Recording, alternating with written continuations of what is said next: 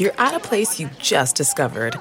And being an American Express Platinum card member with global dining access by Resy helped you score tickets to quite the dining experience. Oh, okay, chef. You're looking at something you've never seen before, much less tasted. After your first bite, you say nothing because you're speechless. That's the powerful backing of American Express. See how to elevate your dining experiences at americanexpress.com slash with Amex. Terms apply. If I asked you how many subscriptions you have, would you be able to list all of them and how much you're paying? If you would have asked me this question before I started using Rocket Money, I would have said yes. But let me tell you, I would have been so wrong. I can't believe how many I had and all the money I was wasting. Rocket Money is a personal finance app that finds and cancels your unwanted subscriptions, monitors your spending, and helps lower your bills. Rocket Money has over 5 million users and has helped save its members an average of $720 a year with over 500 million in canceled subscriptions. Stop wasting money on things you don't use. Cancel your unwanted subscriptions by going to rocketmoney.com slash Wondery. That's rocketmoney.com slash Wondery. rocketmoney.com slash Wondery. From 30 Rockefeller Plaza in New York City, please enjoy this podcast edition of Late Night with Seth Meyers. Today's show features Seth's conversation with comedian Gilbert Gottfried, star of the new documentary Gilbert. He also chats a little more backstage at Studio 8G just for this podcast. But first, let's hear a closer look. Even as the Russia investigation reportedly nears its first possible indictment of a Trump associate, the GOP is insisting on ramming through a radical plan to repeal Obamacare without even waiting to find out what it does. For more on this, it's time for a closer look.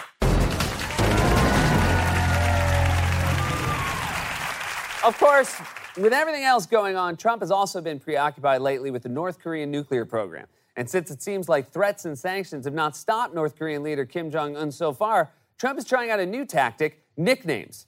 Over the weekend, he tweeted, I spoke with President Moon of South Korea last night, asked him how Rocket Man is doing. And then today, he repeated the nickname, not in a tweet, but in his first speech to the United Nations General Assembly. The United States has great strength and patience.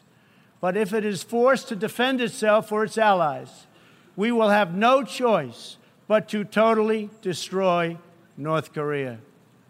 Rocket Man is on a suicide mission for himself and for his regime.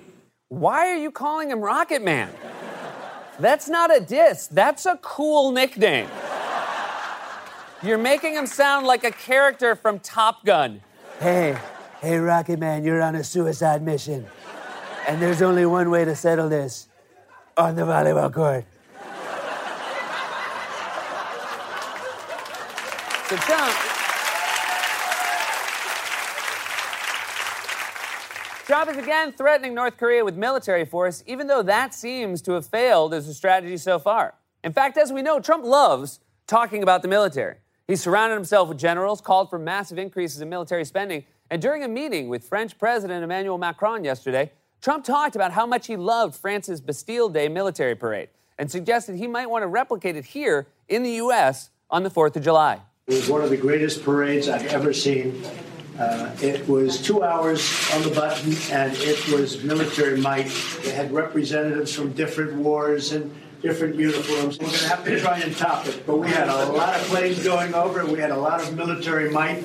Trump talks about the military like a kid who just got home from his first air show. We had a lot of planes going overhead, and one of them did a flip, and another one made a boom. And then when we landed, one of the pilots, he tossed me his sunglasses, and he said, Hey, kid, I'll see you in the skies. And then I said, Thanks, Rocket Man.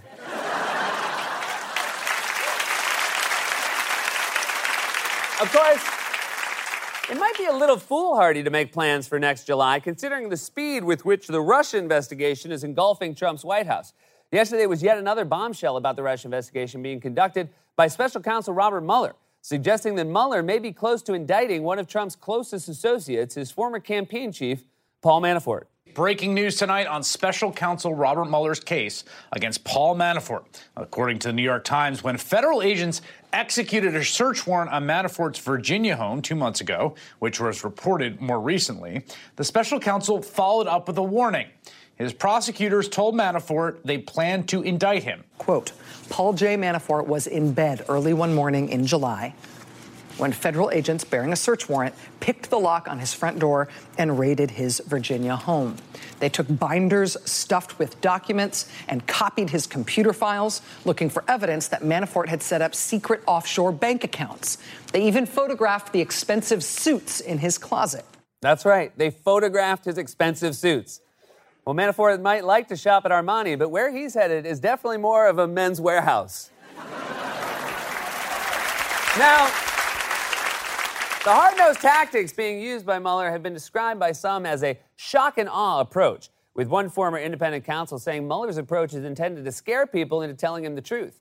They are setting a tone. It's important early on to strike terror in the hearts of people in Washington, or else you will be rolled. And if there's anyone who can strike terror in the hearts of people in Washington, it's Robert Mueller. Look at him. He looks like the door knocker on a haunted castle. Another former prosecutor said the investigation resembled the way law enforcement has historically gone after the mob, telling the Times they seem to be pursuing this more aggressively, taking a much harder line than you'd expect to see in a typical white collar case. This is more consistent with how you'd go after an organized crime syndicate. And that is so unfair. How dare anyone call the Trump administration organized? They're basically. Come on, organized. They're basically running the government like a Roomba. Yeah, we just go until we hit a wall and then go somewhere else. And we suck the whole time. So,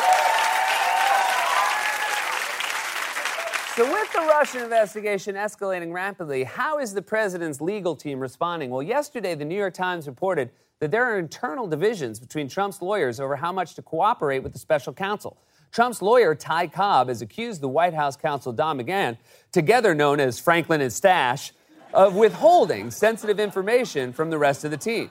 According to the Times, Cobb said to McGahn he's got a couple documents locked in a safe. The craziest part, though, is how the New York Times found out about Cobb's comments. It wasn't from an interview or an anonymous source. Instead, Cobb was overheard by a reporter for the New York Times discussing the dispute during a lunchtime conversation at a popular Washington steakhouse. The Trump administration is worried about leaks, and yet it keeps hiring people who are the physical manifestation of leaks. when they talk, it should just be the sound of air escaping a balloon.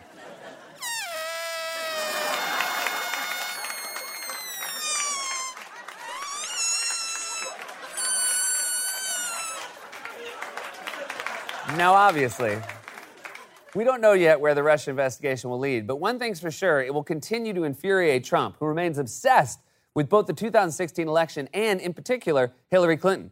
So much so that he retweeted a video from a fan account over the weekend that made it look like he hit Hillary in the back with a golf ball. And hey, man, I don't know if you noticed, but you're the one under FBI investigation with approval ratings in the low 30s. If you're going to post memes of yourself golfing, at least make them more accurate.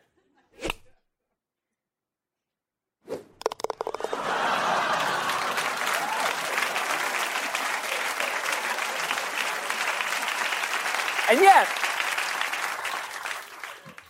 he was so happy to swallow, he's so happy to eat a golf ball. and yet, even with these scandals swirling around a historically unpopular president, Trump's party is still trying to push through his domestic agenda, specifically his promise to repeal and replace Obamacare. The GOP is like your friend who knows only one song on the guitar and he's drunk and no one wants to hear it, but he's tuning it up again. Republicans are pushing a new bill that is in many ways even more radical than previous bills. The new bill would eliminate Obamacare's subsidies for private insurance and end the Medicaid expansion. States could allow for waivers that let insurers charge sick patients higher premiums and stop covering certain benefits required under the Affordable Care Act, like maternity care or prescription drugs.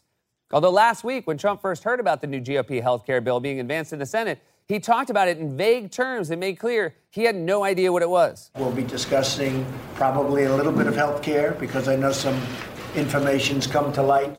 Some information's come to light. Every time Trump talks about health care, he sounds like a teaser trailer for a soap opera. Next week on an all new Trump Care. We had to go with the health care first, and we're doing well. I think we're going to have some great surprises.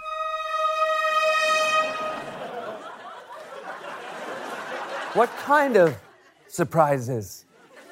This latest attempt to ram through a health care bill that would literally take money away from vulnerable people without letting people know what it would do is why Democrats need to be extremely careful before making any deals with Trump and the GOP. Trump has apparently commented recently that it's much easier to get along with Democratic leaders Chuck Schumer and Nancy Pelosi than with GOP leaders Paul Ryan and Mitch McConnell. According to Politico, Trump has dismissed Ryan as, quote, a Boy Scout and complained in private that it's difficult to have any sort of relationship or even make small talk with Senate Majority Leader Mitch McConnell. Oh, I wish I could see Trump trying to make small talk with Mitch McConnell. Do you have a gold apartment? I do not, Mr. President. Oh.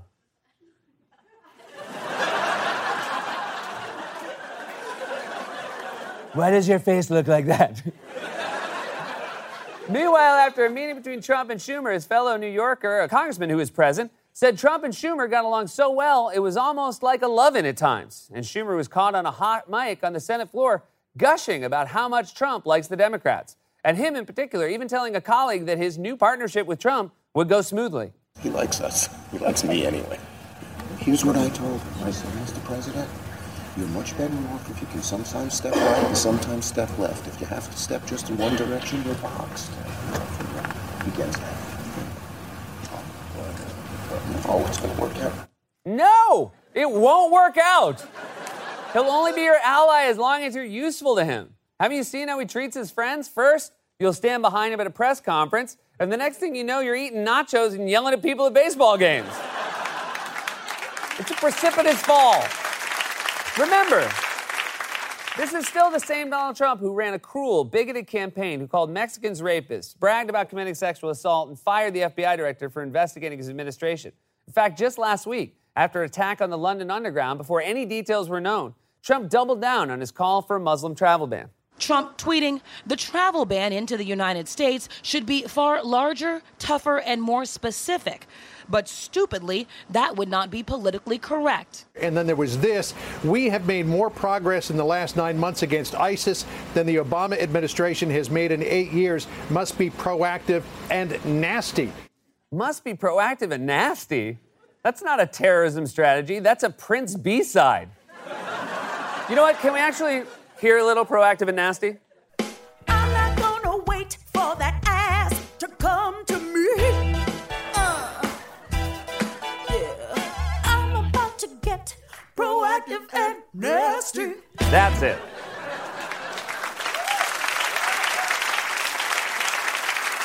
So, one of Trump's closest associates is on the verge of being indicted, and the GOP is trying to ram through a massively unpopular bill that could strip health care away from millions. I'll say it again Donald Trump is really hitting a hole in one.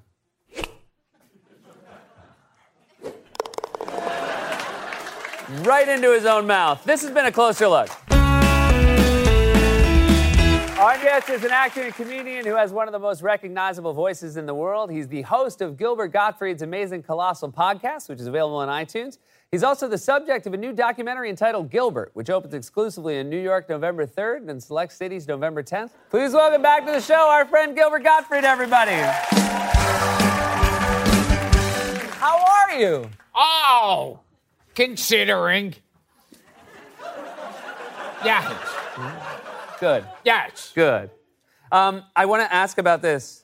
Doing this documentary, you had Yeah. to talk about yourself a lot on I, film. yeah, I hated that. But then you had to watch it. I that was horrible. The watching or the talking? Yeah, ev- every part of it.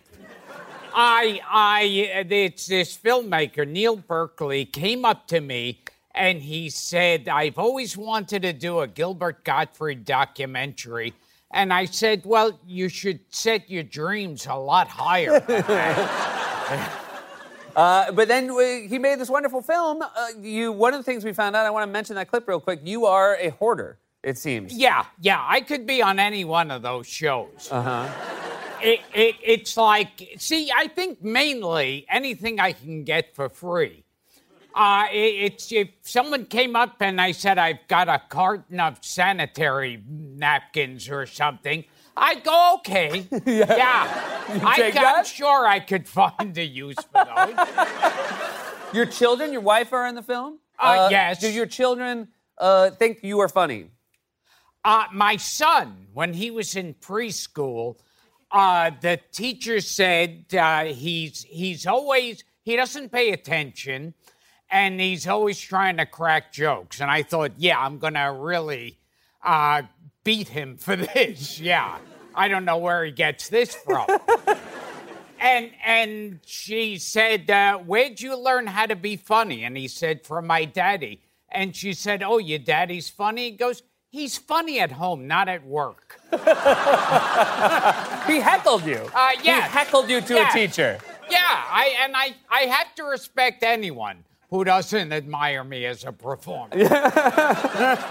You talk uh, about a couple of incidents where you have gotten in trouble uh, for jokes that you did. Uh, one of them, I believe, is at the. Luckily, it stayed out of the press. yeah, you you have and, had? and it stayed off the internet.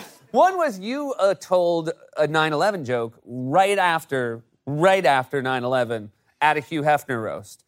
Yeah, it was it was like a couple of days after September 11th. People were booing and hissing.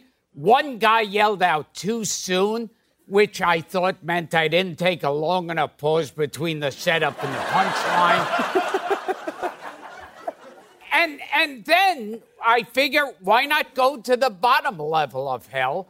And I go in, I tell the aristocrats. Now, joke. this is funny because we're talking about one documentary, but the telling of the aristocrats joke led to a different documentary Uh, yes, about the called The history of the joke.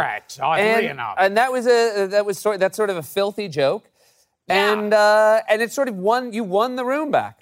it, it showed like in situations like that, people need to laugh. They really want to laugh. I um in the documentary, there's a part where I'm doing a benefit at St. Jude's Hospital, which is by no stretch a funny place. Of course not. It's like a children's hospital. And I went up, I thought for sure this would destroy what I had of a career. And and people were it did great because people desperately want to laugh. And breaking tension is is sort of the root of, of what it is that you do. I want to ask because the Emmys were were just last night uh, or two nights ago, I should say. You hosted uh, the '91 Uh, Emmys. yes. and they had to put you on a delay. Yes. Yeah, I, I think, I think I'm the reason. I think before that they didn't have a delay with the Emmys. And I'm pretty sure afterwards, because it was the year that Pee Wee Herman, uh, he was in a porn theater doing what people do in porn Yeah. theaters. He was playing with Pee Wee. And, uh, and, and so I went on stage and I said, I really sleep better at nights knowing Pee Wee Herman's been arrested. If masturbation's a crime, I should be on death row. and how did they know he was masturbating? Did they dust for prints? and and you know, and right now, and to think that by age 12 I was already Al Capone. Like I, you could put a charcoal in my right hand, and I'll crush it into a diamond. And and uh, I was never invited back Yeah, to the Emmys. there you go. They're lost. I promise you, it's their loss. We could have used it a couple nights ago. We all would have been very happy with that. Uh, thank you so much for being here. Thank Congrats on you. the documentary. Always a pleasure. Gilbert Gottfried, everybody. Gilbert opens his Life Cities November 10th. Hi, this is Kevin, one of the producers here at Late Night. We're backstage with Gilbert Gottfried, who we're so happy to have on the show again tonight, back with us. We're going to get to some of the questions that Seth didn't get a chance to uh, talk about on stage. Gilbert, welcome. Oh, thank you. So you actually host your own podcast, and and can you uh, give us sort of a description of, of the types of guests that are the favorite ones that you have on your podcast? Uh, I usually like to get these guests that, you know, I grew up watching. Yep. And like, you know, we had on Dick Van Dyke and Yep. Carl Reiner and oh, Bruce Dern right. was on uh and and uh two members of the Monkees and Uh-huh. two cat women. right. you mentioned uh, Dick Van Dyke. You guys Yes. actually got to sing a duet together. You sing a lot with some of the guests on your show. Yeah. And Dick Van Dyke told you a story about a nickname that. Uh, yeah, Dick Van Dyke. This is terrible. Like you get the best stories once the mic goes off, Right. And when they start going, "Hey, did I ever tell you?"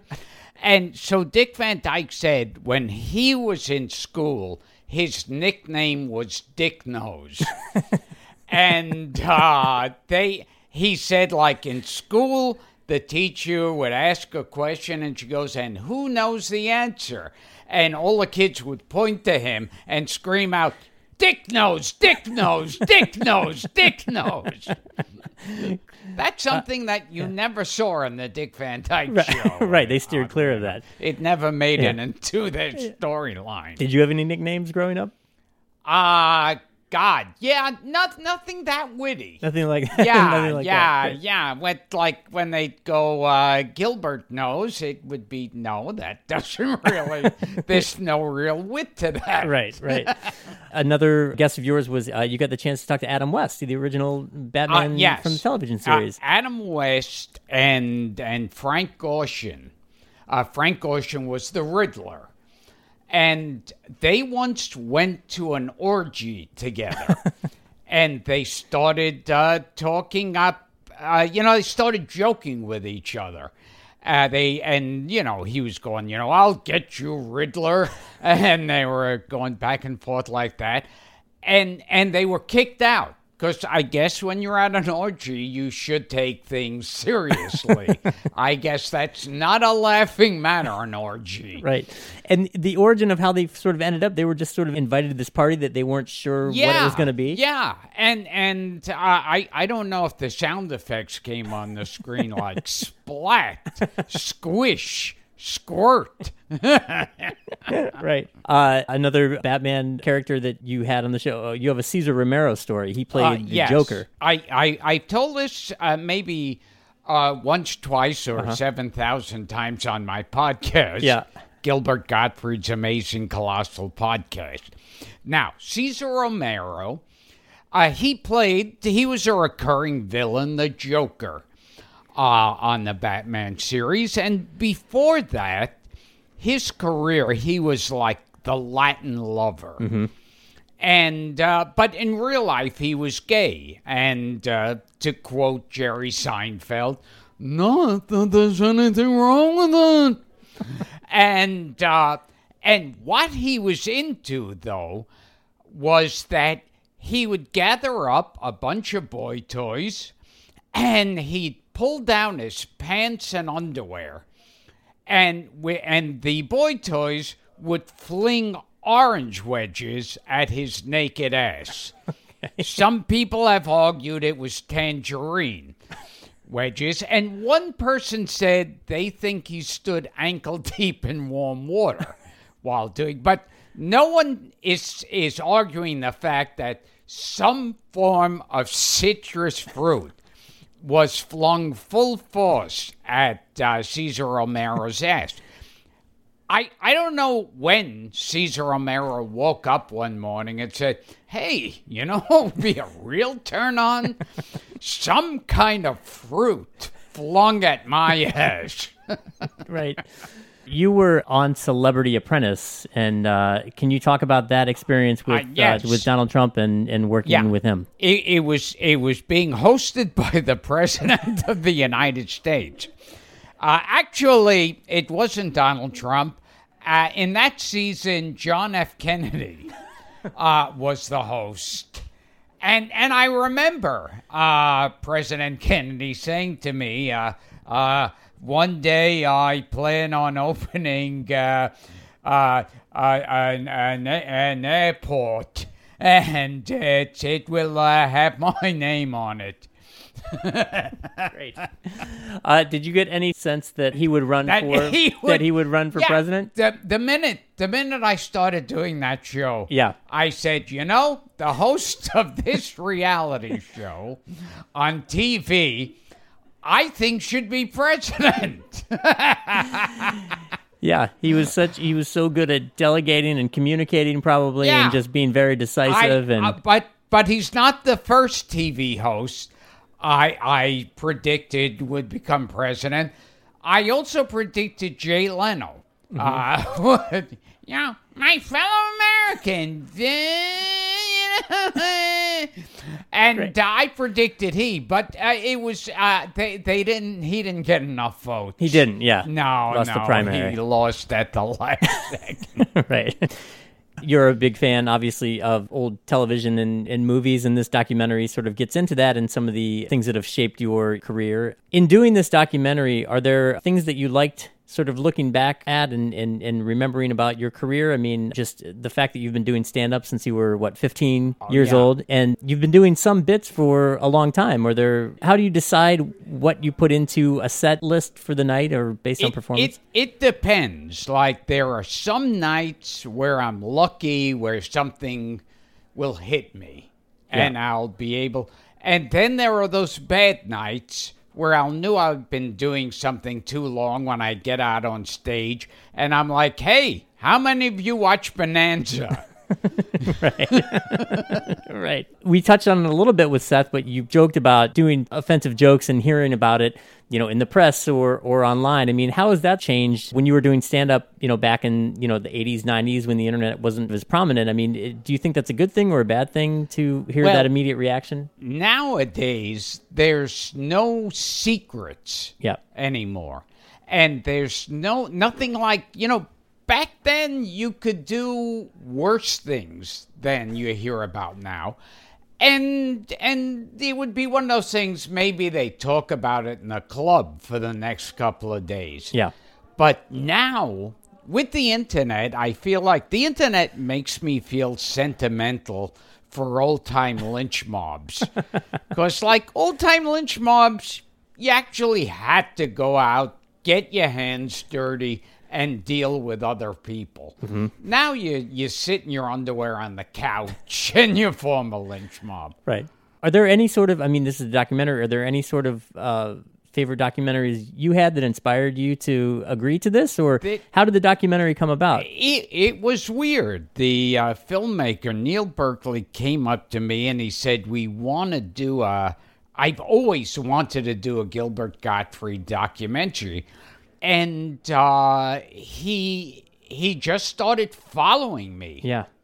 to clubs and then showing up at my house and and the movie has shown at a bunch of different places uh you know tribeca and whatnot and i mean and it's gotten great reviews Yeah. and and i hate watching it i cannot watch it's i cringe at every second of yeah. it You had said early on at the beginning of it, it's a great documentary, by the way. It's it's it's really fantastic and fascinating. You had said that your life now sort of seems like an episode of The Twilight Zone compared Yes. to a, a younger Gilbert. Can you kind of explain that? Uh, I think it's like one of those episodes of The Twilight Zone, which there were many Right. of this same episode, where you know you you wake up and go, uh, w- "Where am I?" And they go, "You're in the White House, Mr. President." But what year is it? Why, it's 1403. and um, that's what I feel like. I feel like you know now I'm I'm married. I have two kids. I have an apartment where the furniture matches. You know, nothing. You know, the upholstery is not falling apart. Like, what is this? Yeah. right. You've been in so many movies and, and shows, and you know, I think one of the most memorable parts that you still had was Iago in Aladdin. I think that's such a oh, beloved yes. character. And you've talked about before um, when your name comes to mind. Maybe Disney also doesn't. You know, it's not the Uh, first thing that people people might think of. Um, but there's going to be. I read there's going to be a live action remake of Aladdin, but I, apparently there's no Iago in I, the in the I, movie. I don't think they're going to dress me up in a giant parrot outfit Right. and have me clutch onto someone's shoulder. That's a shame. Yeah. I think that would be. I think they're. it's what the movie's missing. I think they're really missing an opportunity there. yeah. So, um, well, great. Well, thank you again so much for being on the show, and uh, and uh, come back again soon. And, and and again, the documentary opens November third in New York, and then November tenth in select cities. Uh, yes. Great. Great. Gilbert, thank you so much. Thank you. All right. Want more Late Night with Seth Meyers? Be sure to follow the handle at Late Night Seth on Facebook, YouTube, Twitter, Instagram, and Snapchat. You can also watch full episodes of Late Night at latenightseth.com or on the NBC app. And please tell your friends who are fans of Seth Meyers to subscribe to the podcast on iTunes. This episode is brought to you by the effortlessly scrumptious bite of Skinny Pop Popcorn. Imagine this perfectly popped, endlessly delicious kernels, a symphony of just three simple ingredients popcorn, sunflower oil, and a sprinkle of salt. No compromise, just pure snacking freedom.